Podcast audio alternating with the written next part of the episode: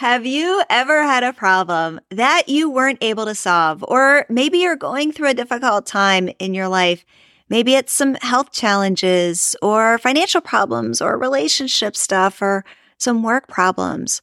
Or maybe recently you lost something important like your keys or your wallet or your phone and you looked everywhere, but you couldn't find it. On today's episode, we are going to answer the question when you are knee deep in a problem, what is the fastest way to find the answer when it's not coming to you? The answer is powerful. It involves some flowers and a lost ring, and I think it's going to surprise you. So let's get started. Get ready to experience gratitude for every aspect of your life when you're facing health challenges and in a way that you never thought possible. Welcome to Gratitude Builds Fortitude, the podcast where we optimize gratitude and mindset to create a healthy, thriving body.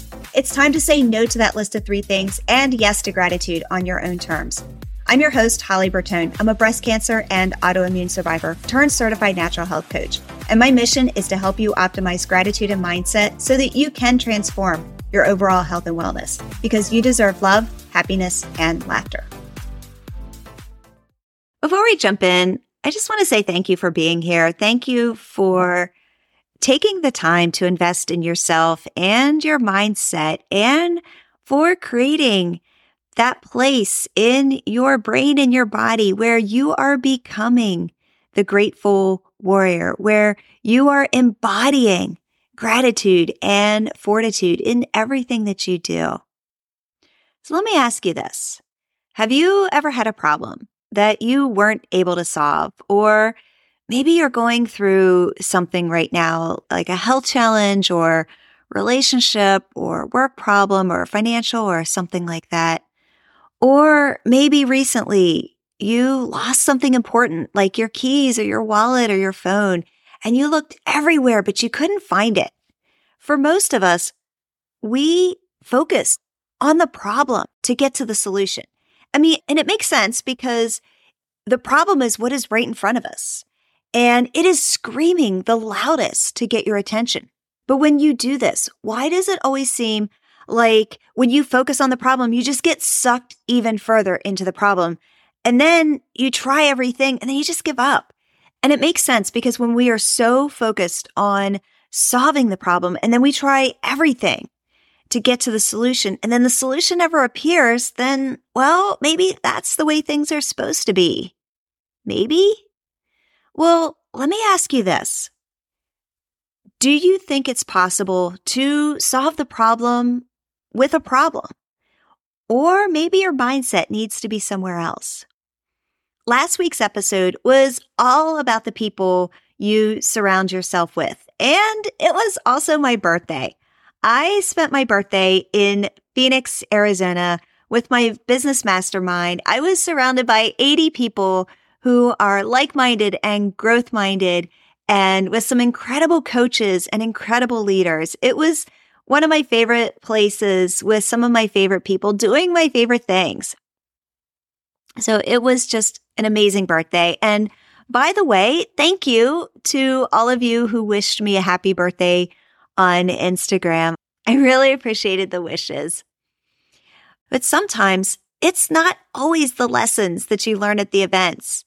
Sometimes it's the adjacent events that create the clarity for all the downloads that just get solidified into your soul. Now, I'm going to share several stories and they have quite a few twists and turns and an incredible lesson at the end. So I invite you to just play along with me today and just jump right in. And I'm actually going to start in the middle of the story. I was boarding the plane back home after the event. Now, when I get my ticket on the plane, I'm that person and I carefully select the most perfect seat available. And then I just assume that my seatmate is going to be the right person to sit beside me at that moment in time. Well, I get on the plane and I get to my seat. And there's an older teenage girl who had the window seat, and then her mom was in the middle. And the girl seemed to be panicking.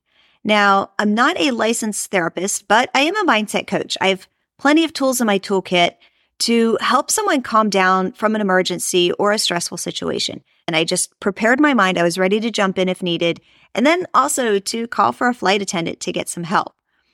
Well, the first thing that I did was just observe for a moment because I didn't want to make any assumptions and I didn't want to jump in. And the girl was really upset. But then she got down on her knees and she's facing the seat. And all I could think about was, oh no, she's going to throw up. So I just finally asked the mom if she was okay or if she needed any help. Well, it turns out the girl had lost a ring that had come off her finger. And it was a very special ring, and she was understandably upset trying to find it. The flight ended up being delayed for close to an hour. So she had plenty of time to look around. And when everyone was boarded, I actually stood up and, you know, kind of moved away so that it gave both of them some space. Cause I mean, you know, you're on a plane and there's not a lot of space to look around. And they literally looked everywhere for the ring and they couldn't find it. Let me pause for a second. And I know I asked you this in the beginning. I'm going to ask you again. Have you ever lost something important like keys or a wallet or your phone and you went into a panic trying to find it? I actually lost my glasses and I found them on my face. I literally went into a panic running around the house for five minutes looking for my glasses. They were on my face. Yeah. So anyway, how do you feel when you're in that panic mode and you're looking for it? I mean, you're totally panicked, right? I mean, that's what happens. That's naturally what happens to us. But then what happens when you calm down from that panic and you actually start to think straight and then you can actually backtrack your steps to think logically to solve the problem. Well, that's normally when you find it or when the problem is solved, right? The solution is never in the problem. The solution is always in the space. Well, what was interesting is that morning getting to the airport, we're going to backtrack a little bit. Several things happened that brought this story to life. First of all, the Uber driver never got out of the car to help me with my bags, which really annoys me and her car reeked to high heaven of one of those air fresheners. And when I say reeked, that was an understatement. I could not breathe. It was just, and I mean, at that point, I'm like, I'm not going to call another Uber and wait 30 minutes and, you know, be late for my plane. So I just sucked it up and dealt with it. But can I have some solidarity here? If you are listening here, hit me up on Instagram and let me know what you think. Do you absolutely hate getting into an Uber and having it be all air freshener stinky? I mean, okay, think about it. Do people these days have such horrific hygiene that Uber drivers need to have these air fresheners in their car? I mean, do we need to have something to cover up people's just odoriferous smell? I mean, I'm not walking around smelling people because that's just weird. But I mean, unless you're coming out of the gym or something, people usually don't have bad body odor. And I just cannot stand all of those chemicals and that smell. And it just makes me absolutely nauseous. I digress. Anyway, I was prepared to give her a generous tip. But after the whole air freshener thing and after her not even budging or asking to help with my bags, yeah, not so much. Here's the thing I didn't feel bad about it. She did not provide a service that met my minimal expectations. So I did not reward her with a generous tip. And that was that. So I get to the airport and I check my bags at the outside kiosk because I had my suitcase, I had my laptop bag. And then when I was at the event, one of my friends gave me flowers for my birthday. So I had more items to carry than I had hands to carry them. So I gave the baggage guy my bag and I set the flowers down. He commented on the flowers. We had this lovely chat. And I told him all about my birthday and about the event and everything. And then when it came time to pay, the system, I put my credit card in and it asked for a tip. So for him, I did tip him generously. Now I get in, I get through security. My next stop was to get some hot water. And normally it's just Dunkin' Donuts because that's usually whatever is open at an airport. But at the Phoenix airport, they had this nice little, um, like a bar restaurant kind of area that was open. There were plenty of seats. I mean, there was hardly anyone in there. So there's plenty of seats. And I sit down at the bar and I ask for hot water. And then I had already packed my own breakfast because I never trust that an airport's going to have any kind of food that I can eat that's gluten free and dairy free and egg free and all the things. I mean, usually it's just muffins or something or donuts or bagels, which I can't eat. So I always pack my own food and especially, you know, a long flight and a long day and everything like that. Well, I was prepared to leave her a generous tip, even though I didn't eat any food there because I was taking up the space. And I don't know, I just felt like that was the right thing to do. Well, that was short lived because the waitress said that I wasn't allowed to sit there because I wasn't going to eat any of their food. So she basically kicked me out. Okay, no tip for her. Well, here's where the story gets juicy. I promise I am going to put all of this together. In episode 80, I talked about being triggered. Now, old Holly would have totally been triggered at this point. I would have been totally amped up for the stinky Uber drive and for being kicked out of the restaurant. But I'm well past that at this point. I practice what I preach and I preach what I practice. And neither of those events bothered me. They just were. Well, I sat down at the gate and I struck up a conversation with an older gentleman. And we're having this nice chat. And about 10 minutes into talking to him, I realized, oh my goodness, I don't have my flowers. So I told him all about my birthday and my flowers. And I was like, oh no, I don't have my flowers. So I thought back to, okay, where did I leave them? Was it in the car? No, it wasn't. Oh, it was in the baggage. And I was like, man, I can't go back to the baggage and get them. So I literally said out loud to him, I wish that they would just somehow magically appear. And I looked at him and my glance went a little bit over to the right. And there they were. My flowers were sitting at the counter by the gate. They really did magically appear at that moment, like instantaneously, like poof, there they are. Well, obviously, they didn't just poof appear. The guy at the baggage somehow figured out a way to get them to my gate. But that didn't have to happen. And I thought back through the course of the events that morning. And I'm always under the belief that kindness begets kindness. Now, I was still kind to the Uber driver and the waitress, even though I got what I thought was subpar service. I led with pure intentions of being generous to both of them. And I didn't feel bad for not being generous when the service was subpar. But I also created the opportunity to have an amazing connection with the baggage guy. And I created the space for the solution to appear. And I fully expected in that moment that I said, I wish these flowers would just magically appear. And in that moment, I fully expected that a miracle was going to happen. Now, let's go back to the plane and the frantic girl and the mom. So once we were seated and the plane took off. Um, she just gave up looking for the ring. Well, I told her the story about the miracle that had just happened to me. What, like an hour ago at that point? And I said that if one miracle can happen today, there's a good probability that another one can happen too. Well, at the end of the flight, as we were starting to get off the plane, I suggested to the mom that they actually wait around until everyone had left. So they had the space to look around you know, the couple seats in front, a couple seats behind, and then maybe get one of the flight attendants to help too.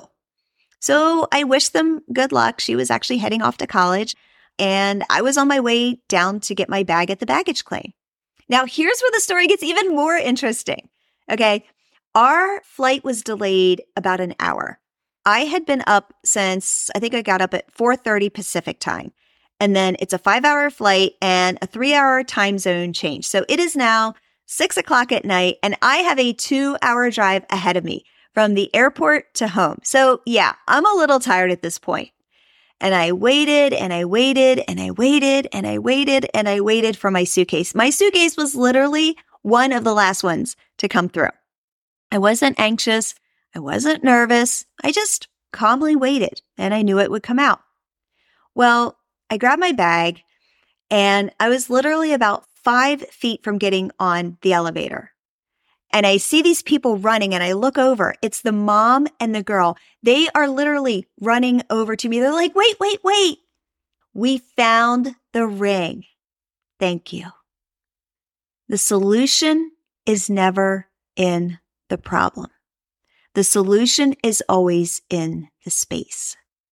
If I was not as kind as I was to the baggage guy, I may have never had my flowers magically appear. And then I would not have had a story to tell the girl who was frantically looking for her ring. And if my suitcase came out any earlier, I would have never seen them again. I would have never known if she found her ring or not. You see, there are two ways that you can view what happens in life. You can be 100% focused on the problem, or you can be in that space where you are frantic and your head is spinning and you can't think straight and your emotions totally hijack your brain and your body. Or you can be in the space to find the solution. When you are in the middle of the storm, it is loud. Those emotions are loud. They are screaming. And that's why you're going to hear me talk all of the time about gratitude being at the top of the food chain. And it's easy to say, oh, gratitude again, gratitude schmatitude, gratitude's baloney pants. It is easy to say, Holly, you can stick that gratitude thing where the sun don't shine because you have no clue what I'm going through. And I get it. That is why I created this podcast. That is why I created the gratitude lab for my students.